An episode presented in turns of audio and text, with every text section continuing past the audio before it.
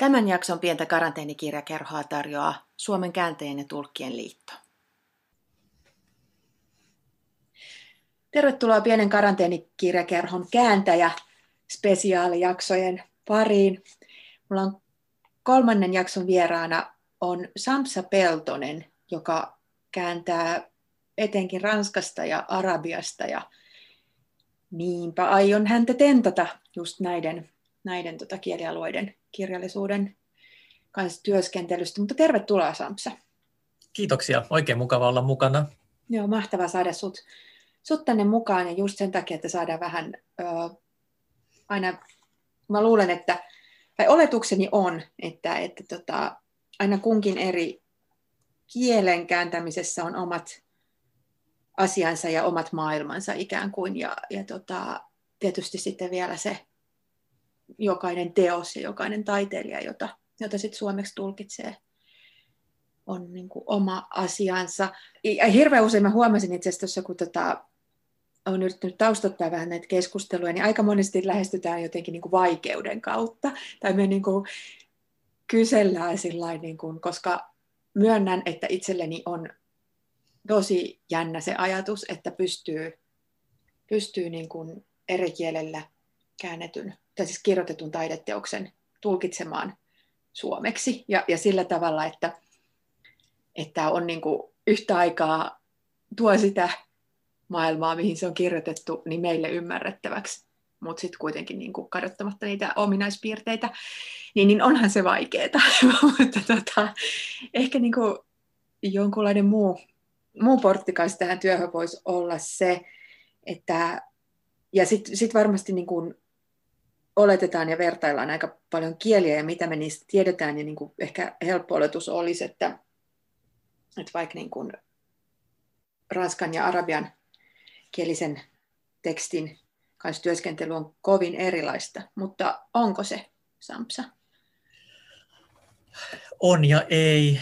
Tämmöinen ikävä poliitikko vastaus lyhyenä vastauksena, ja jos sitten vähän pidemmin yrittäisin tätä ruotia, niin kyllä mun täytyy sanoa, että mulle, jos käännän Ranskasta tai Arabiasta, niin kyllä se, siinä on osa prosessia on tietysti samanlainen, eli siis se ikään kuin kääntämisen joku sielu ja sydän ei tietysti muutu mihinkään, ja se sielu on just se, että se alkuteksti pitää ymmärtää, se on lähtökohta, koska ainoastaan semmoista pystyy kääntämään, minkä ymmärtää. Ja sitten kun sen on syvällisesti ymmärtänyt sen tekstin ja tehnyt siitä sen tulkinnan ja sen itselleen perustellut, niin sen jälkeen sitten se sitten työstetään kohdekielelle suomeksi. Se on tietysti sama asia, mutta sitten mä luulen, että se minkä takia mulle näyttäytyy ne myös aika erilaisena, nämä eri lähdekielistä kääntämisen prosessit, liittyy varmaankin siihen, että ne tekstit on yleensä hyvin erilaisia, tai ainakin ne sijoittuu tai kontekstualisoituu niin eri tavalla. Eli jos puhutaan nyt lähinnä kaunokirjallisuudesta, mutta varmaan se pätee tietyllä tapaa muihinkin asiateksteihinkin, niin eurooppalaiset tekstit tietysti sijoittuu tähän meidän eurooppalaiseen kaunokirjalliseen perinteeseen, että esimerkiksi jos käännetään romaaneja, niin meillä on länsimaisessa kirjallisuudessa pitkä perinne näiden tämmöisten pitkien romaanien kirjoittamisesta, ja se genre on ikään kuin kehittynyt meillä tietyllä tapaa huippuunsa, kun taas jos mä käännän romaania arabian kielestä, niin arabiaksi ylipäätään proosa on huomattavasti nuorempaa, koska arabian kielisessä kirjallisuudessa runous on ollut päälaji perinteisesti. Ja sitten vielä proosassa, tämmöinen pidempi proosa, eli romaanit, niin ne on hyvin nuori ilmiö, eikä ole kovin vakiintunut. Eli se lähtökohta on hyvin erilainen, ja se vaikuttaa just siihen, että millä tavalla minä sen esimerkiksi luen ja ymmärrän ja kontekstualisoin just siinä omassa syntykontekstissaan, niin kyllä se vaikuttaa. Mutta sitten siihen tietysti on tämmöisiä muutamia teknisiäkin juttuja, että esimerkiksi kun kääntää jostain indoeurooppalaisesta kielestä, niin ne rakenteet on, että vaikka suomi ei ole indoeurooppalainen kieli, niin me ollaan niin indoeurooppalaisen kielilogiikan hapattamia ikään kuin, että ne rakenteet on meille hyvin tuttuja ja suuri osa niistä on myös tavalla tai toisella vaikuttanut suomen kieleen niin, että ne vastaavuudet jotenkin löytyy. Tämä konkreettisesti näkyy esimerkiksi siinä, että kun kääntää indoeurooppalaisesta kielestä, niin aika usein pystyy virkerakenteen pitämään suurin piirtein samana, että esimerkiksi siis piste tulee aika usein niin kuin samaan kohtaan Ranskassa ja Suomessa. Et joissakin tapauksissa jotkut kielet on sellaisia, että ne vaikka suvaitsee vähän pidempiä tai lyhempiä virkkeitä eri tavalla, että niitä voi sitten vähän yhdistellä käännöksessä. Mutta niin kuin noin suurin piirtein, niin se menee suurin piirtein, että kun on yksi virke ranskaksi, niin sit aika usein on yksi virke myös suomeksi. Siellä sisällä sitten tapahtuu kaikenlaista komellusta. Mutta arabian kanssa taas ei ole näin ollenkaan. Et arabiassa periaatteessa, kun kirjoitetaan, niin välimerkkejä ei tarvitse käyttää ollenkaan. Niitä voi halutessaan käyttää länsimaalaisittain, että on pisteitä ja pilkkuja, mutta välimerkittäminen ei ole ollenkaan vakiintunutta. Ja tosiaan on ihan tavallista, että saattaa olla vaikka koko pitkä kappale ilman pisteitä, ja se virkerakenne hahmottuu vaan niin kuin erilaisesti ja leksikaalisten tällaisten sanoihin rakentuvan järjestelmän mukaisesti, ja silloin mun pitää itse ikään kuin päättää, että miten mä tämän hahmotan nyt suomeksi, että mihin mä panen ne pisteet.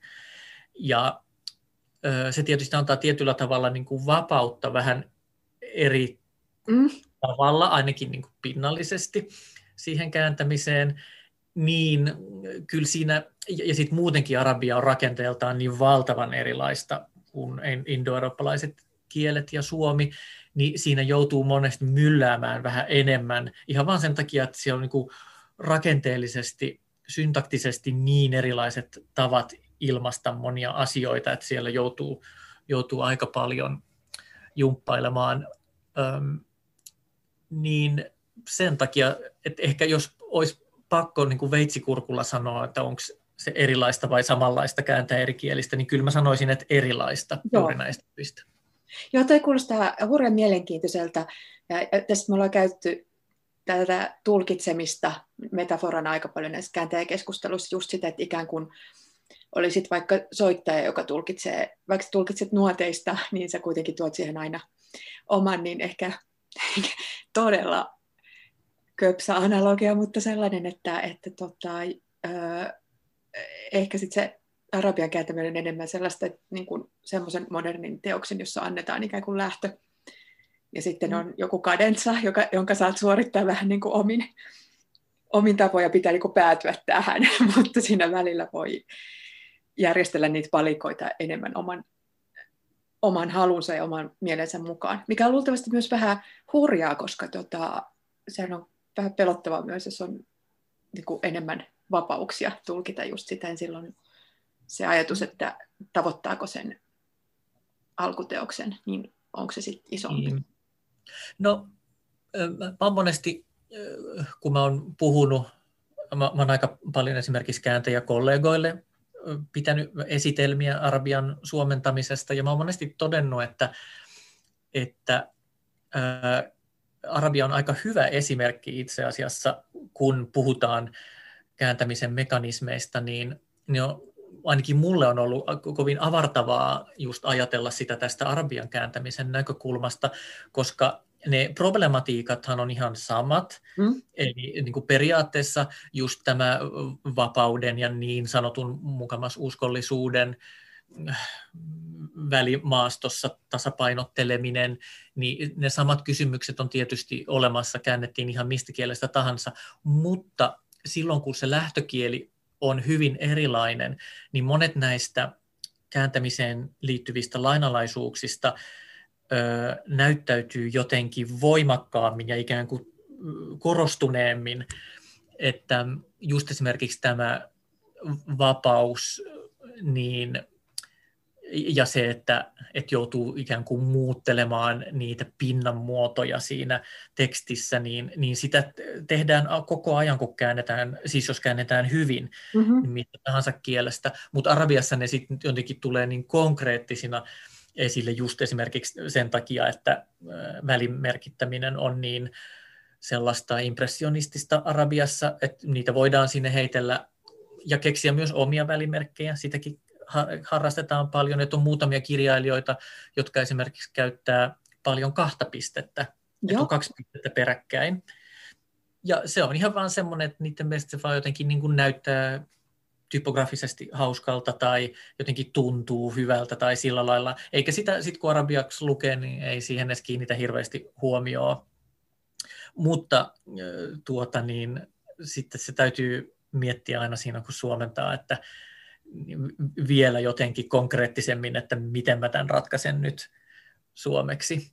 Joo, no toi on kyllä hyvä huomio just se, että se arabian kääntäminen tekee niin kuin näkyväksi sen, mikä muuten on ehkä niin kuin jotenkin jo niin omaksuttua ja sellainen, että näin toimitaan. Ja sitten taas toisaalta ehkä ikään kuin, tutummista kielistä ja tutummista maailmoista kääntävä voi sortuakin just sellaiseen ajatteluun, että tämä niin kuin vähän sain yksi yhteen ikään kuin mukaan olisi ja kääntyisi. Näin, ja yksi toinen tämmöinen vähän konkreettisempi esimerkki, minkä nyt tuli mieleen, niin on myös vaikka aikamuodot. Tosi kiinnostava kysymys. Ja arabiassa nimittäin aikamuodot on myöskin sellaisia, että nekin voi vähän huidella elää omaa elämäänsä, ja se niin kuin lukijat, arabiankielisen kirjallisuuden lukijat on tottuneet ikään kuin, että pitää olla aika paljon toleranssia sen suhteen, että usein esimerkiksi saattaa olla niin, että ikään kuin semmoinen hyvin niin kuin normaali kertomakirjallisuus, joka olisi siis sitä tyyppiä, joka esimerkiksi suomeksi yleensä olisi menneessä aikamuodossa, eli että kun kerrotaan menneessä aikamuodossa tarinaa, joka kulkee eteenpäin, tämmöinen sangen klassinen, niin arabiaksi tämä hoidetaan hirveän usein niin, että siellä saattaa olla vaikka siinä tarinan alussa pari ensimmäistä lausetta tai joku ensimmäinen kappale voi olla vaikka menneessä aikamuodossa, ja sitten yhtäkkiä siirrytäänkin presenssiin. Ja sitten se vaan niin kuin pitää ajatella niin, että okei, että siinä ikään kuin annettiin siinä alussa sellainen viesti, että hei, nyt ollaan menneessä, mutta sitten ruvetaankin käyttämään presenssiä, koska se jotenkin vaan tuntuu mukavammalta, ja sitten ajatellaan, että no niin, nyt me ollaan siellä menneessä. Niin tämä esimerkiksi, niin, siis tällaistahan kääntäjä ei suomeksi voisi kääntää niin, että kääntäisi ne menneen aikamuodon verbit vaan menneessä suomeksi, ja sitten kun siirrytään presenssiin, niin alkaisi käyttää presenssiä, koska siis suomalainen lukija ei ole tottunut tämmöiseen heittelyyn, ja se menisi ihan sekaisin, että siis mitä nämä aikatasot nyt tässä on. Et meillä on erilainen koodeksi ikään kuin siihen, että millä tavalla meidän kirjat toimii. Niin mä olen joskus tuonut tämän esimerkin esille silloin, kun ollaan kollegojen kanssa puhuttu, että joku on vaikkapa kääntänyt jotain sellaista kirjaa, joka on kirjoitettu käyttäen historiallista presenssiä. Ja sehän on yksi olemassa oleva keino. Ja esimerkiksi Ranskassa käytetään aika paljon monissa lehtiteksteissäkin esimerkiksi, jos puhutaan historiallisista tapahtumista, niin se ikään kuin siirretään sinne niin kuin ajatukset sinne menneeseen maailmaan, mutta sitten sen sisällä kerrotaan presenssissä. Ja on tiettyjä tyylilajeja ja varmaankin myös kielialueita, joissa tämä historiallinen presens on hyvin jotenkin semmoinen odotusten mukainen ja ymmärrettävä ja kaikin puolin miellyttävä lukijoille. Niin sitten kun suomentaja saattaa miettiä just tässä, että niin kuin voinko minä tehdä tämmöisen niin suuren mukamas muutoksen, että mä nyt muuttaisinkin tämän, että mä suomentaisinkin tämän menneessä aikamuodossa. Niin mä oon ikään kuin yleensä nimenomaan rohkaissut siihen, että niin kuin ei mun mielestä tarvi ajatella ollenkaan sitä, että voinko mä tehdä tämmöisen muutoksen, vaan se pitää se tarina kertoa suomeksi niillä suomen työkaluilla. Eli jos sen tyyppinen teksti, mitä siinä ollaan tekemässä, niin jos se luontevimmillaan suomeksi kerrottaisiin mennessä aikamuodossa, niin sitten se kerrotaan mennessä aikamuodossa. Ja jos se ei sillä lähtökielellä, jos siinä on hirveän luonteenomaista kirjoittaa se historiallisella presenssillä, niin sitten suomeksi pitää valita se niin kuin Suomen ominaisin ja odotusten mukaisin, eikä väkisin esimerkiksi vääntää sitä historialliseen presenssiin, jos on sellainen tilanne, että se ei vaan jotenkin, tai että se tuntuisi jotenkin hirveän erikoiselta, koska silloin se niin kuin, silloin sit kirjoituksessa tulee suomeksi kohosteista väärällä tavalla. Eli jotenkin silleen, että siinä nousee sellaiset asiat pintaan, joiden ei ole tarkoitus nostaa, niin silloin tilaa siltä, mikä sen tekstin tarkoitus mahdollisesti muuten on. Mm-hmm. Joo, toi on kiinnostava pointti, että siinä niin kun, voi haksahtaa etäännyttämään sit, niin kun suomenkielisiä lukijoita liikaa sitten tekstejä jotenkin eksotisoimaan sitä turhaan. Joo, sitä. Ja tämä uskollisuuden ihanne on hirveän kiinnostava, ja mä itse problematisoin sen sangen pitkälle tämän, että mitä ylipäätään voi sanoa, että mikä on uskollinen käännös. Sanotaanko, että jos tämmöiset ihmiset, jotka ei tunne kääntämistä, niin niille varmaan, ne ajattelee varmaan helposti, että uskollinen kääntäminen on sellaista, että niin kuin mahdollisimman tarkkaan käännetään niin kuin mahdollisimman yksi yhteen ja silleen niitä pinnan muotoja pitkin. Ja. Mutta siis sehän on uskollista ainoastaan jollekin tämmöisille kielen sinänsä abstrakteille ja niin kuin rakenteille, mutta se sellainen kääntäminen ei ole ollenkaan yleensä uskollista sen tekstin hengelle. Mä koen kyllä niin, että mun mielestä uskollinen kääntäminen on nimenomaan, niin kuin, yritän miettiä sen niin, että se on nimenomaan sitä, että kääntää niin, että se on uskollinen sille, että mitä sillä haetaan. Tästäkin toi Arabia tuo aina tämmöisiä hyviä konkretisoivia esimerkkejä. Voisin sanoa vaikka tämmöisen esimerkin, minkä olen ennenkin joskus esitelmissäni kertonut, että jos arabiankielisessä tekstissä vaikka käytetään sanaa saif, arabian kielen sana saif, joka tarkoittaa periaatteessa sanakirjavastine sille on kesä, niin jos sen aina kääntää kesä-sanalla suomeksi, niin sitten on kyllä aika metsässä, koska täytyy miettiä, että mitä se sana oikeasti, niin kuin mitä sillä haetaan. Ja hirveän usein arabiankielisissä teksteissä se kesä-sana tai tämä saif-sana, niin sillä nimenomaan itse asiassa luodaan mielikuvaa sellaisesta siis tukahduttavasta kuumuudesta, aika epämiellyttävästä asiasta useinkin. Ihan vaan sen takia, että se nyt maantieteellisesti sattuu olemaan sellaista aluetta, jossa on kesäisin ihan hirvittävän kuuma. Ja se on aika koettelemus kuivuutta, monesti kaikenlaista, kun taas suomalaisille kesä on niin kuin ihan toista. Virkistävä ja kaunis. Ja just näin, ja just valoa ja pitkästä aikaa lämmintä ja niin poispäin. Niin sen takia on mulla monesti tällaisessa tilanteessa niin on sille tekstille paljon uskollisempaa kääntää se saif-sana vaikkapa helteeksi tai tukahduttavaksi kuumuudeksi tai porottavaksi auringoksi tai jotain muuta, jotta ikään kuin tuo esille sitä, että no okei, että se sana, se on ihan sama, mikä se sana on, mitä siinä on käytetty. Tärkeintä on se, mitä sillä on tarkoitettu. Just, että se on niin kuin enemmän, sitä kannattaa niin kuin metaforistaa enemmän sitten ikään kuin suomeksi Suomessa. Kyllä, ja kyllä tämä pätee muihinkin kieliin ilman muuta. Että kyllä mä oon monesti miettinyt, että on paljon sellaisia sanoja, jotka tuo ihan erilaisen mielikuvan jo ihan näiden niin kuin meille hyvin tuttujen ja läheisten kielten kanssa myöskin.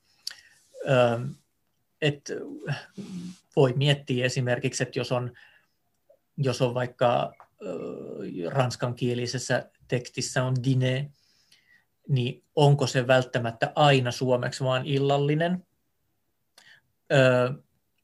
Varmaan hyvin suuressa osassa tapauksia onkin, mutta kyllä mä uskon, että monissa, että sellaisiakin konteksteja löytyisi, missä saattaisi olla ihan tarpeellista lisätä siihen suomen illallissanan yhteyteen kenties jokin pienen vihjeen antava adjektiivi tai joku muu niin, että luotaisiin ikään kuin vähän enemmän sitä mielikuvaa, mikä siinä ranskalaisessa tekstissä tulee. Et jos ajattelee sitä, koska se, vaikka ne diner ja illallinen on kenties sanakirjavastineita keskenään, niin ei ne missään nimessä ole ikään kuin tämmöiseltä sosiolingvistiseltä ulottuvuudeltaan samanlaisia, että kellonaika on täysin eri Ranskan dineellä ja Suomen illallisella, se koko sosiaalinen konteksti ja kenties se, minkälainen kommunikaatiotilanne on Ranskan diner tai Suomen illallinen, ne on hyvin erilaisia asioita, niin siinä alkaa niin kuin aika äkkiä rapista se käsitys siitä, että niin kuin onko diner oikeasti suomeksi illallinen. Joo. Tuo on hyvin mielenkiintoista ja kuinka nopeasti niin kuin, tavallaan hyvinkin tutuiksi oletetuista kulttuureista löytyy just sellaisia kielessä eläviä niin kuin kaikkia luokka- ja niin kuin sanoit, sosiolingvistisiä puolia. Me ollaan Ranskasta puhuttu näissä Einari Aaltosen kanssa viimeksi ja aikaisemmin keväällä tuon Lotta Toivasen kanssa, että just kun Ranskan hierarkiat ja tällaiset niin kuin oletukset ja asemat on kovin sellaisia erityyppisiä kuin Suomen ja sitten taas niin kuin, ja sitten varmaan meillä on jotain sellaisia sokeita pisteitä kanssa just taas niin kuin omien kanssa, niin kuinka helposti tulee just sellainen, että ehkä just tämmöiset sanaan kääntämisellä niin tulee semmoinen niin joko esimerkiksi yltiömuodollinen tai vanhahtava tai jotain tämmöinen, mikä sitten taas etäännyttää niin kuin lukijaa siitä vaikka romaanista ja kasaa siihen väliin ikään kuin esteitä, että ei pääse sinne henkeen ja ytimeen kiinni. Mutta sitten taas toisaalta ne on tärkeitä ja ne kertoo niin kuin siitä maailmasta, että missä eletään. Ilman muuta ja tässä tietysti se, mikä vaikuttaa niin, että niitä ranskalaiskäsitteitä ja muita on ikään kuin helpompi, että niissä suomennoksessa niin kuin riittää myös se sanakirjavastine helpommin, että tämä on vähän tällaista, mä hiukan koettelen näitä rajoja, kun mä tässä just puhun tätä, että onko diner välttämättä suomeksi illallinen. Itse asiassa siis ihan siis valtaosassa tapauksia ilman muuta sen voi suomentaa ihan rauhassa siksi illalliseksi. Ja syytähän on se, että suomalaisella lukijalla voi olettaa olevan kuitenkin jonkinnäköinen käsitys siitä, minkälainen se ranskalainen diner tai se illallinen on. Ja kun lukija on hyväksynyt sen tosiasian, että okei, tässä kirjassa nyt seikkaillaan Ranskassa, vaikka tätä suomen kielellä luenkin, niin hän ikään kuin jo tietää, että siellä on taas ne ranskalaiset pitopöydät ja siellä mesotaan kovasti sit filosofista keskustelua ja se alkaa vasta 8 illalla ja näin poispäin. Eli on jo ikään kuin näitä sisäänrakennettuja ja tämmöisiä tietoja, kulttuurista tietoa siitä. Mutta se, minkä takia mä en voi arabiaksi niin paljon turvautua vain niihin sanakirjavastineisiin, vaan joudun niin kuin, niissä käännöksissäni, tai siis koen, että mä teen tekstille palveluksen, jos mä kääntäessäni niin kuin ujutan sinne semmoisia pieniä vihjeitä, jotka vie lukijan ajatuksia oikeaan suuntaan, on just sen takia, että meillä länsimaisilla lukijoilla on valtavan hatara käsitys siitä, että jos kohta me tiedetään, että minkälainen voisi olla ranskalainen illallinen, niin entäs sitten, kun puhutaankin, että ollaan Irakissa, meillä ei ole minkäännäköistä käsitystä noin niin kuin perustasolla, että miten irakilaisessa kodissa syödään illallista, mihin aikaan, istutaanko siellä lattialla vai pöytien ääressä, syödäänkö käsillä vai harukalla veitsellä. Eihän me, niin kuin, meillä ei ole tätä kuvastoa päässä, niin silloin meidän täytyy, mun koen tehtäväkseni, niin kuin, että mun pitää hiukan osata tarjoilla sitä sillä tavalla, että ymmärretään, että kun tässä tekstissä niin kuin joku henkilö X tekee asian Y, niin esimerkiksi se, että onko se tavallista siinä kulttuurissa. Niin tämä on semmoinen, että kun on eurooppalaisessa kontekstissa, niin me tiedetään, että onko tämän ihmisen käytös nyt tavallista vai ei, jolloin me osataan tulkita se kirja. Mm-hmm. Mutta arabiankielisesti me ei tiedetä tätä näin. Ja yksi toinen esimerkki, mitä mä olen tästä joskus sanonut, niin on esimerkiksi näissä Hassan Blasimin, Irakissa syntyneen suomalaiskirjailijan teoksissa, niin varsinkin niissä kahdessa ensimmäisessä novellikokoelmassa, jonka mä VSOYlle suomensin,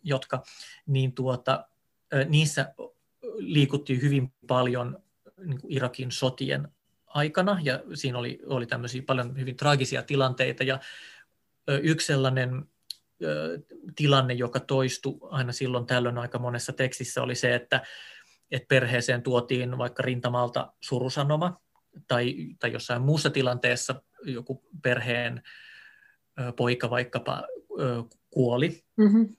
Ja sitten tuotiin tämä suruviesti, ja sitten aika usein siinä sit niinku kuvattiin sitä tilannetta, että perheen äiti esimerkiksi syöksyi kuralätäkköön tai niinku syöksyi pitkin pituuttaan maahan, repi vaatteensa miehustan, alkoi läiskiä poskiaan. Varsinkin tämä poskien läiskiminen oli semmoinen, että se saattoi esiintyä, niin kuin jos välillä tuntui, kun mä luin sitä omaa suomennosta, niin musta tuntuu, että nyt tämä on niin, että näitä poskia läiskitään täällä nyt niin monessa paikassa, että siitä alkaa tulla vähän semmoinen, että musta alkoi tuntua, että suomalainen lukija ei välttämättä hahmota, että onko tässä jotain komiikkaa haettu. Joo. Esimerkiksi, että jos tulee joku tämmöinen, että äiti saa suruviestin ja sitten se tosiaan niin kuin heittäytyy kuralätäkköön, repii rinnustaansa ja läiskii poskiaan, niin siinä tulee vähän semmoinen, että mikähän tässä nyt niin kuin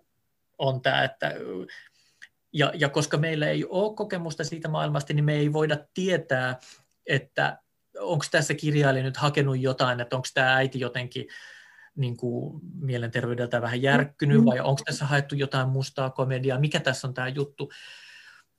Kun tiedän, minkälaista se kulttuuri siellä on, niin tiedän, että tämä reaktio ikään kuin on semmoista ritualisoitunutta surua, ja se kuuluu siihen tilanteeseen, että niin kuin näin käyttäydytään. Eli se on ikään kuin odotuksen mukainen reaktio.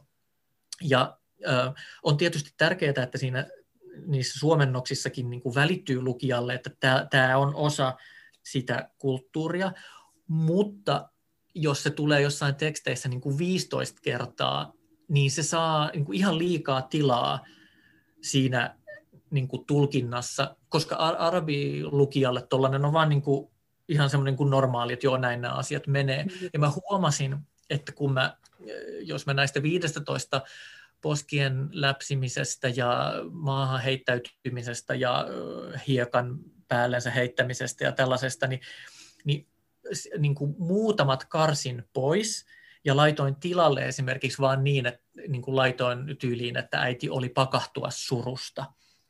Niin mä huomasin heti, että no nyt tämä teksti taas niin kuin hengittää vähän vapaammin, eikä siitä tule niin kuin sellaista, että kun muutenkin se teksti, jonka suomentaa arabiasta, on helposti täynnä kaikenlaista aika outoa. Kaikki nimet, paikan nimet, ihmisten nimet on meille vähän erikoisia. Kaikki kulttuuriset aspektit, uskonnolliset hommat ja muut, siellä on paljon sellaista, mikä on vähän erikoista.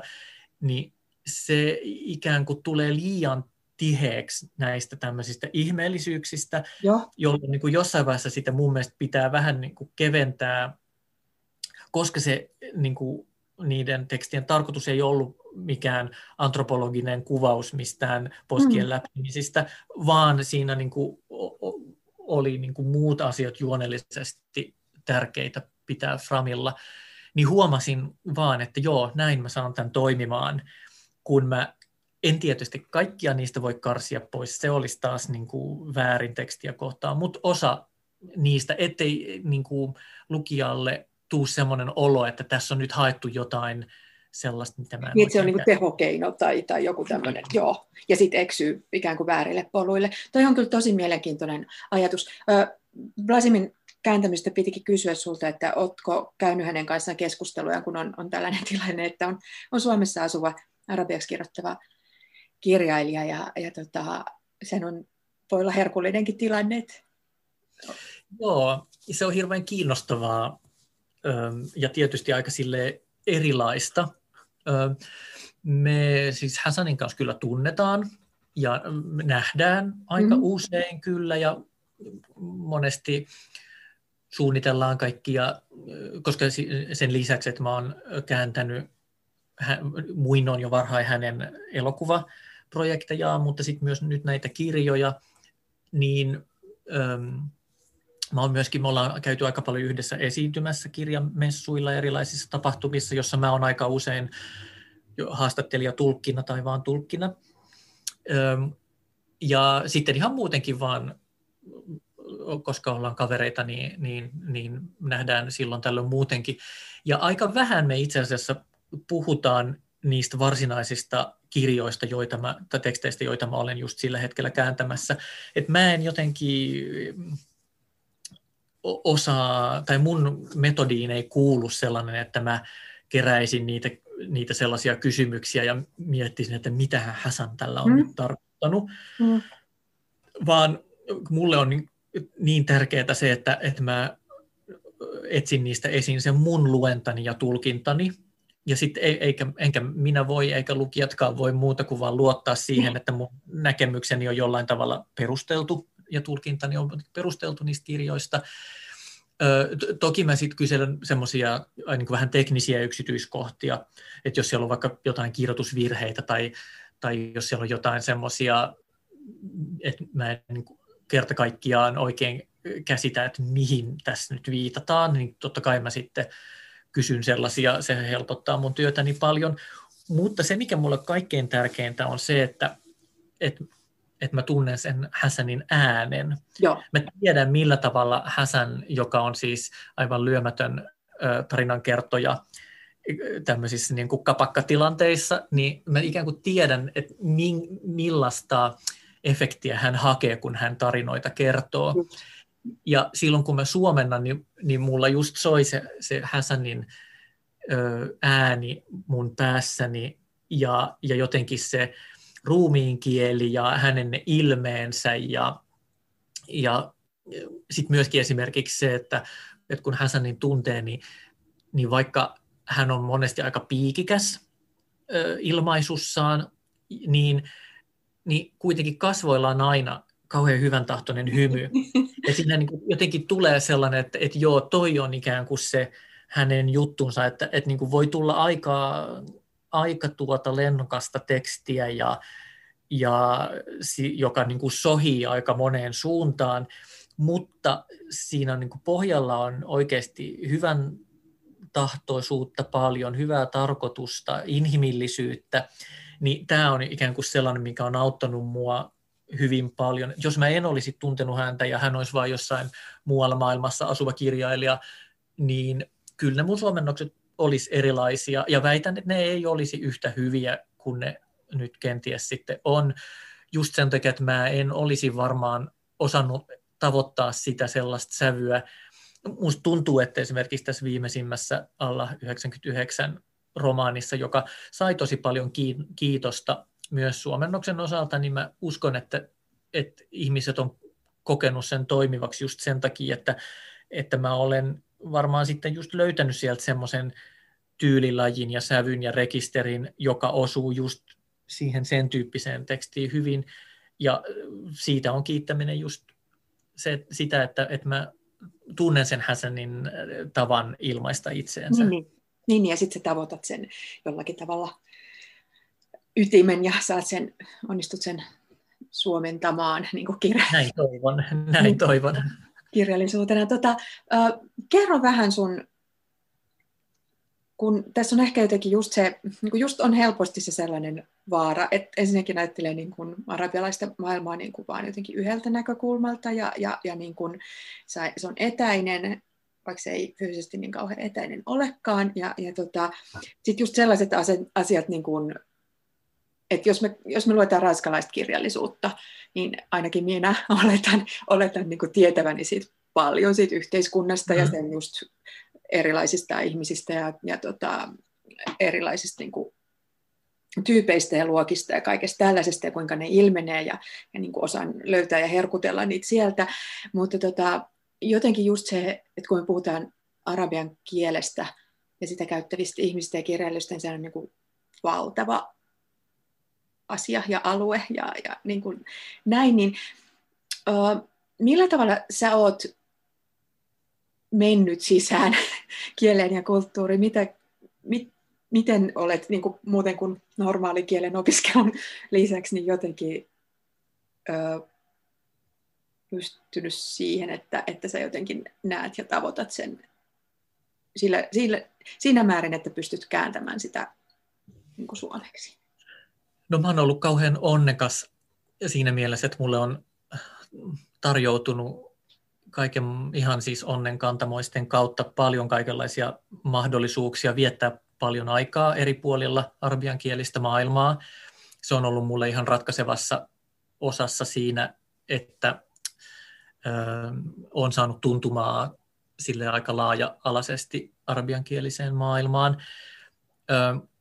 Mä itse asiassa ihan jo niin kuin opintojen alusta lähtien, mä en ole opiskellut arabiaa Suomessa ollenkaan, vaan olen aloittanut ulkomailla ja sitten erityisesti just opiskellut niissä arabimaissa ja ollut töissä arabiankielisissä maissa ja ympyröissä. Et mun ensimmäinen kosketukseni sinne niin kuin paikallisittain niin oli, että mä yhden vuoden opiskelin arabiaa Kuwaitin yliopistossa ja sitten sen jälkeen mä oon ollut esimerkiksi töissä Suomen Lähi-idän instituutissa muinoin, joka oli siellä länsirannalla palestiinalaisalueilla.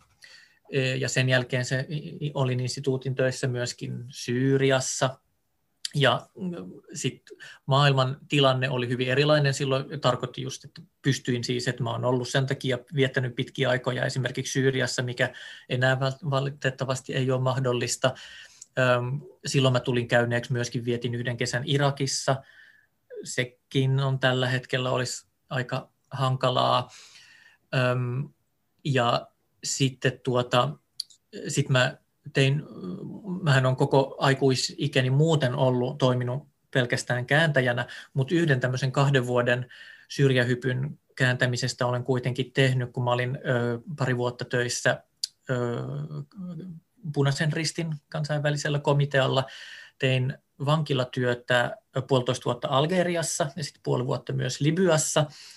Ja nyt mä viimeisen runsaan vuoden aikana olen viettänyt aika paljon aikaa Sudanissa. Ja nämä kaikki niin kokemukset yhdessä on just tuonut mulle hyvin paljon sitä sellaista ikään kuin tietoa siitä, että millaista se arkielämä niissä maissa on. Ja just varsinkin kielenkäytöllisesti, etenkin koska arabian kielessä on just tämä kiinnostava kahtiajakoisuus kielen suhteen, että on tämä periaatteessa kaikille maille yhteinen standardi arabia, joka on ikään kuin median kielenä ja kirjallisuuden kielenä, ja se vaihtelee maasta toiseen vaan aika vähän, mutta sitten jokaisessa maassa on puhuttu kieli, joka on se ihmisten oikea äidinkieli, koska tämä standardi arabia ei ole kenenkään äidinkieli, ja vaikka ne kirjat kirjoitetaan pääasiassa standardiarabiaksi, niin niissä aina soi taustalla kuitenkin se paikallinen kieli.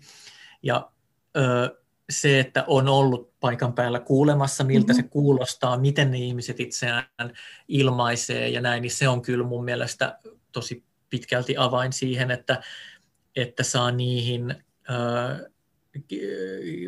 kaunokirjallisuuteen ikään kuin semmoisen emotionaalisen yhteyden, ymmärtää, että mistä se niin kuin kumpuaa. Varmaan suomeksikin voisin kuvitella, että joku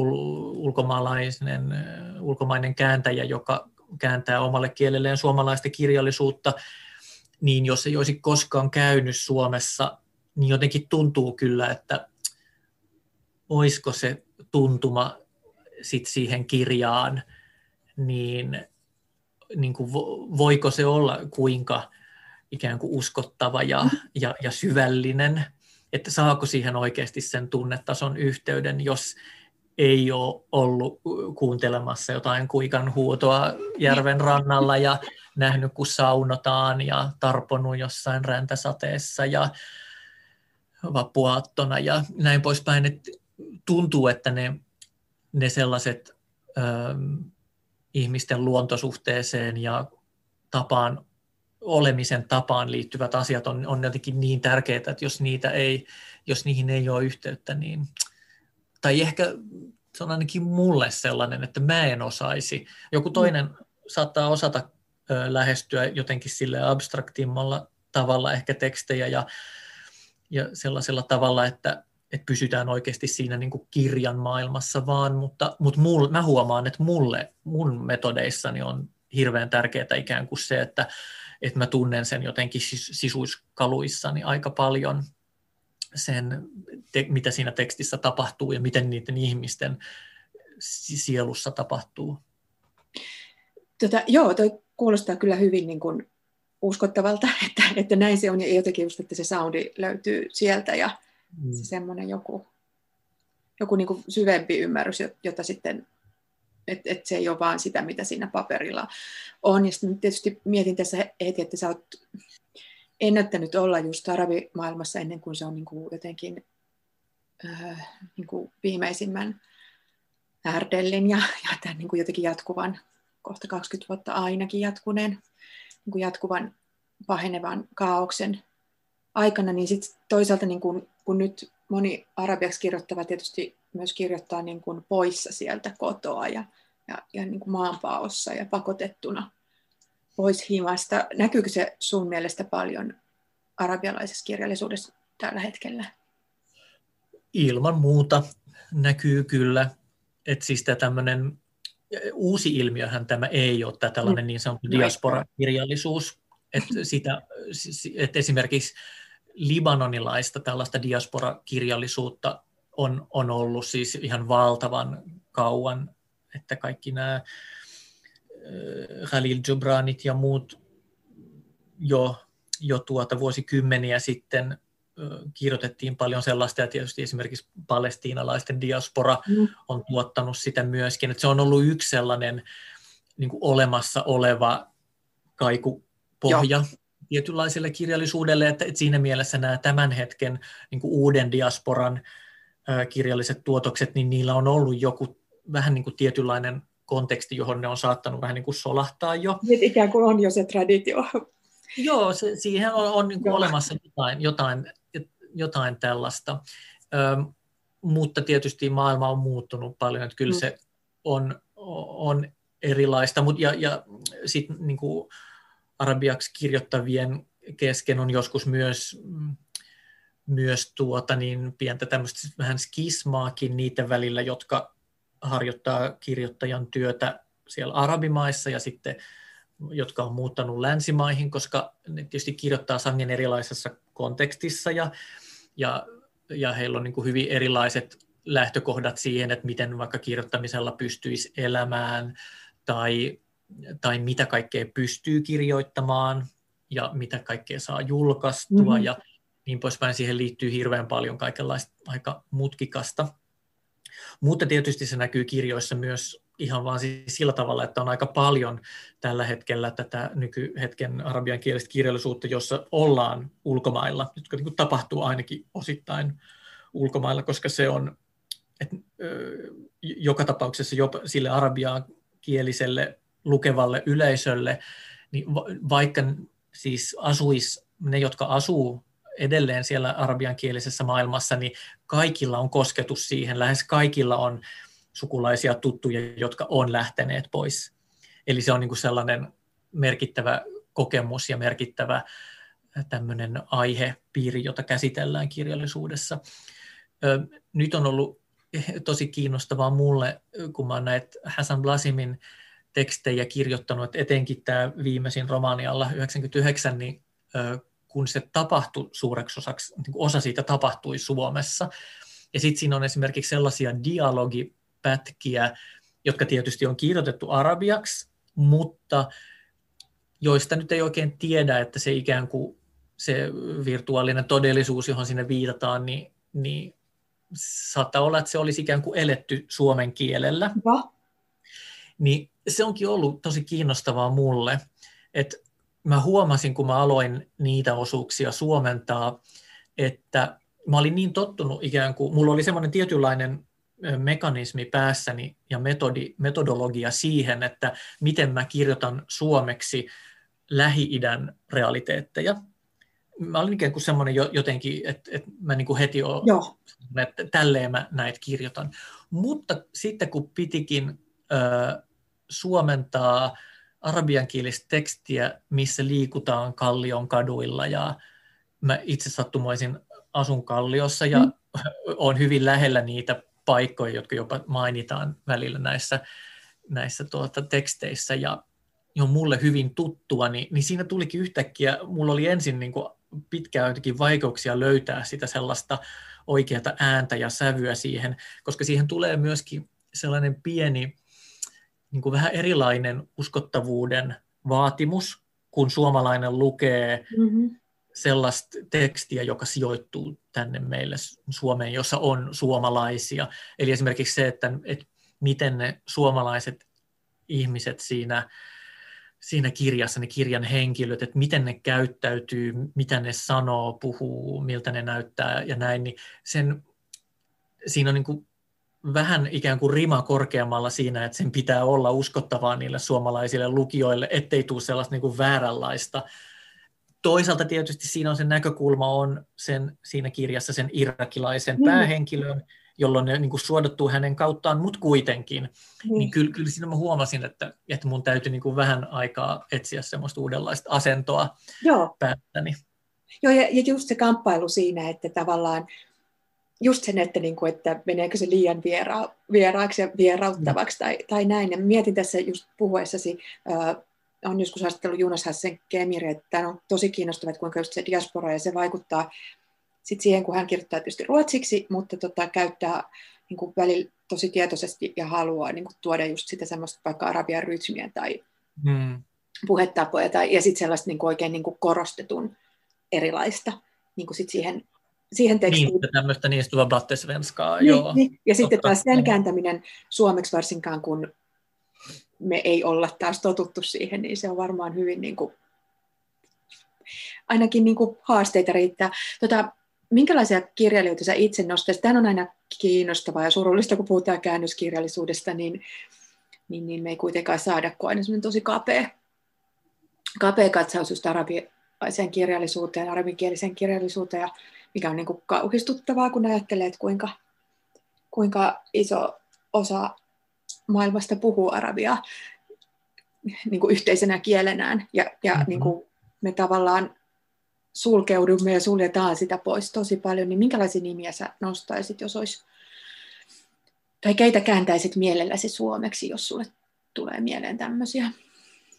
No mulla on vähän semmoinen haave, että mun mielestä olisi ihan mahtavaa, jos joku kustantaja vaikka lähtisi vetämään sellaista ikään kuin sarjaa, jossa suomennettaisiin edes yksi kirja jokaisesta arabiankielisestä maasta.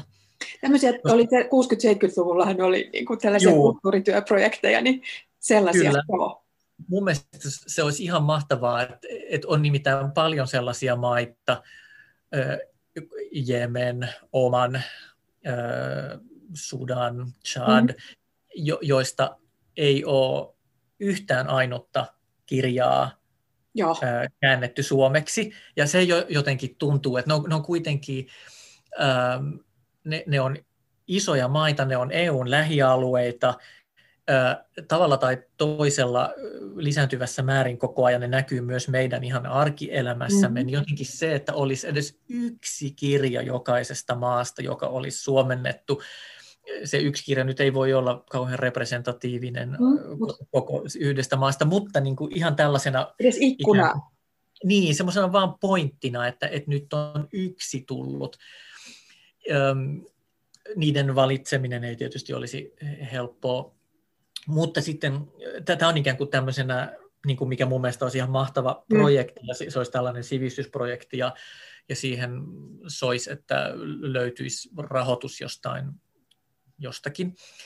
Mutta sitten on tietysti sellaisia, mä seurailen kyllä paljon itse arabiankielistä nykykirjallisuutta, ja siellä on hirveästi sellaisia kiinnostavia joita mä oon aina välillä yrittänyt vähän vinkkailla kustantamoille, mutta en ole aina välttämättä saanut hirveästi vastakaikua.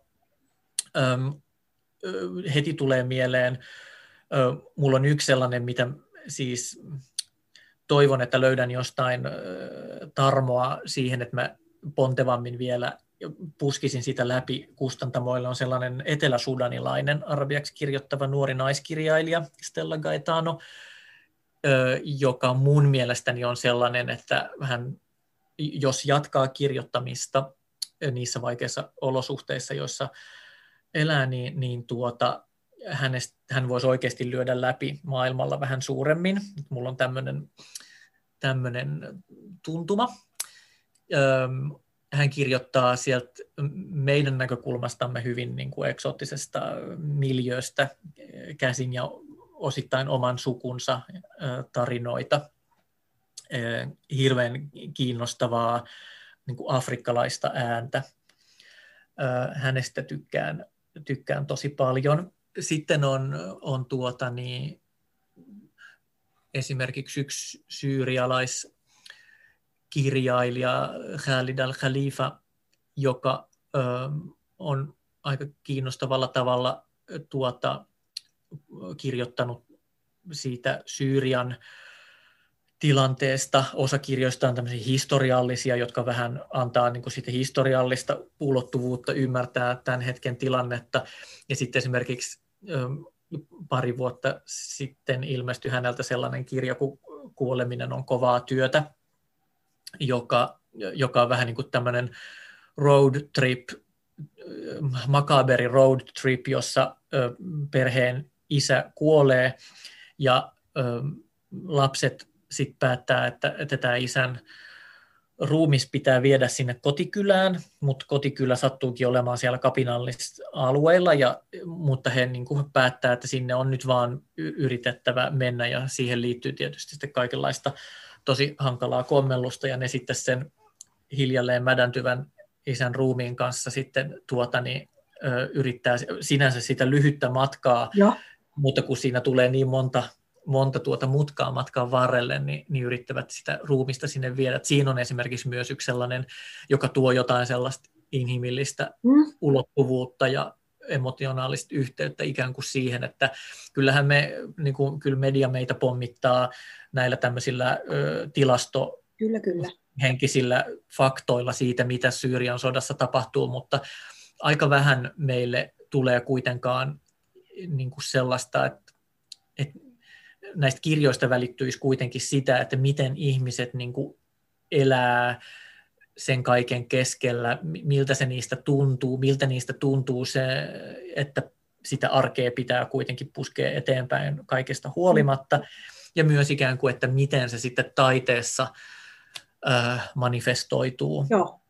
Tilanne, niin se olisi mun mielestä hyvin tärkeää, että jos me halutaan ymmärtää esimerkiksi niitä syitä, minkä takia miljoonia ihmisiä sieltä on niin kuin kovasti pyrkimässä tänne Eurooppaan, niin on vain yksi tapa on niin kuin ikään kuin seurata mediaa ja niitä faktoja, mitä sieltä tulee, mutta siitä ei, niin kuin siltä saa yhteyden vaan niihin semmoisiin niin kuin sinänsä tämmöisiin aika yksulotteisiin juttuihin, että just niin kuin taiteen ja kirjallisuuden kautta me saataisiin kosketusta paljon enemmän siihen, että me ymmärrettäisiin niin kuin inhimillisesti, mistä on kyse. Kyllä, kyllä. Niin kuin just näkisi sen inhimillisyyden ja jotenkin tässä on tällainen nyt niin kuin huono kehä jotenkin just meidän länsimaisten näkökulmasta, että kun sitä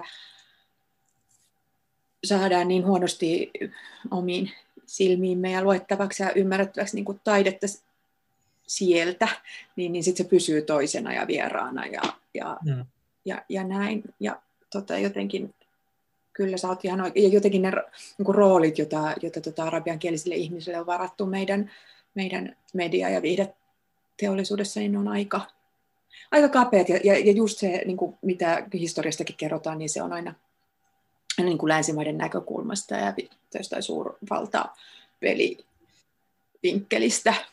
Ja kyllä, nimenomaan sen takia mun mielestä just esimerkiksi ne Hassan Blasimin teokset on ollut niin tärkeitä ja hienoja, että niissähän mun mielestä nimenomaan niiden kautta inhimillistyy se kuva ja nimenomaan inhimillistyy semmoisella älykkäällä tavalla, eli ei niin, että niin kuin yritettäisiin tehdä jotenkin silleen jotain tämmöisiä ihmeellisiä puolustuspuheita sillä lailla, että kyllä ne arabitkin ovat ihan ihmisiä, niin kuin tuommoinen mun mielestä aivan sietämätöntä, vaan nimenomaanhan niin kuin Hassanin kirjoissa huomaa sen, että sen niin kuin hänen joskus jopa vähän nihilistinenkin asenteensa siitä, että ne arabit on ihan yhtä halpamaisia ihmisiä kuin länsimaalaisetkin.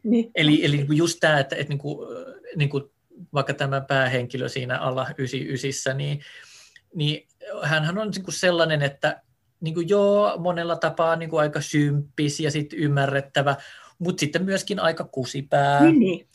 Ja se on mun mielestä tärkeää ikään kuin päästä maalata siihen. Kiiltokuvia tai tämmöisiä. Niin, että kun nyt niin kuin helposti keskustelu on siihen, että se on joko mörkö tai kiiltokuva, niin kuin ne on ne kaksi mahdollisuutta. Ja se on ihan uhri tai sitten roisto. Niin, ja kun ajattelee, että se on ihan hirveetä, että sitten joku, niin kuin nämä vaikkapa arabit, jotka nyt niin kuin on sitten tällä hetkellä asuu Suomessa tai asuivat ihan missä tahansa, että niin kuin joutuu valitsemaan ikään kuin kahden tällaisen väliltä, että onko mä nyt sitten tämmöinen pyöveli vai onko mä uhri, että onko mä mörkö vai kiiltokuva, niin se on ihan epäinhimillistä. Että se on nimenomaan inhimillistä on se, että niin kuin tajutaan, että ihan yhtä lailla ne on epätäydellisiä, epäonnistuvia ihmisiä ihan samalla tavalla kuin mekin.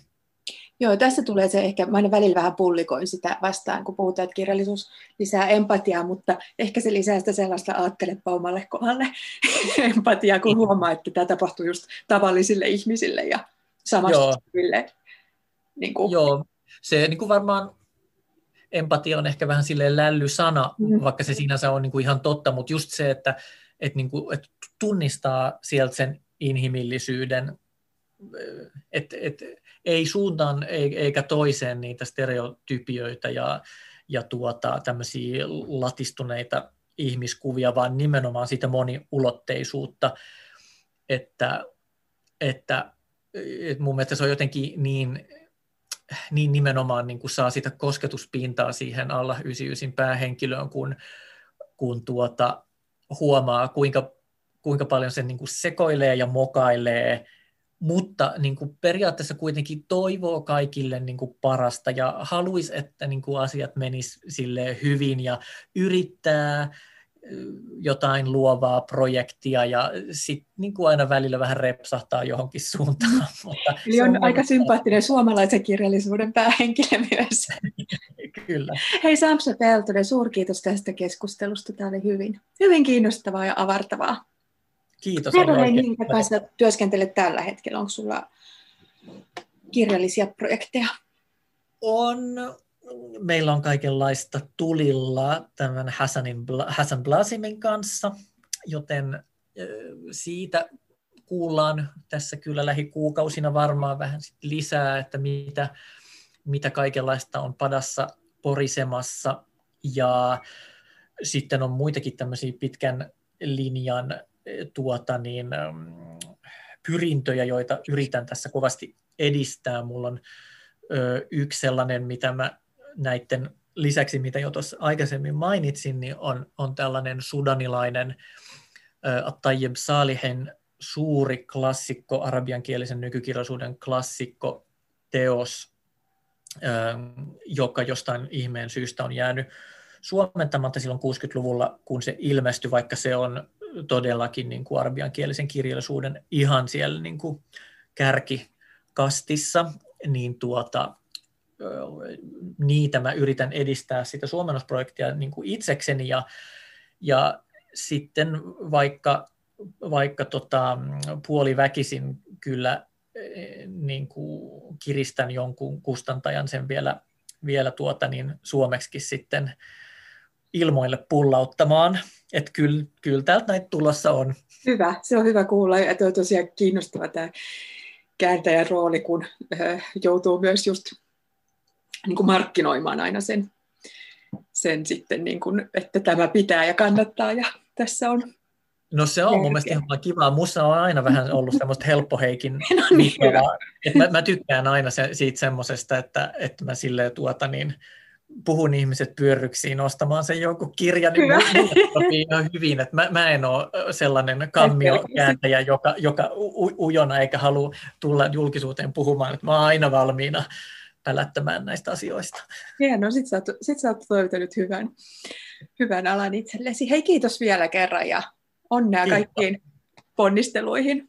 Moikka. Kiitos. Hei. Tämän pienen karanteenikirjakerhon jakson tarjosi Suomen kääntäjien ja tulkkien liitto.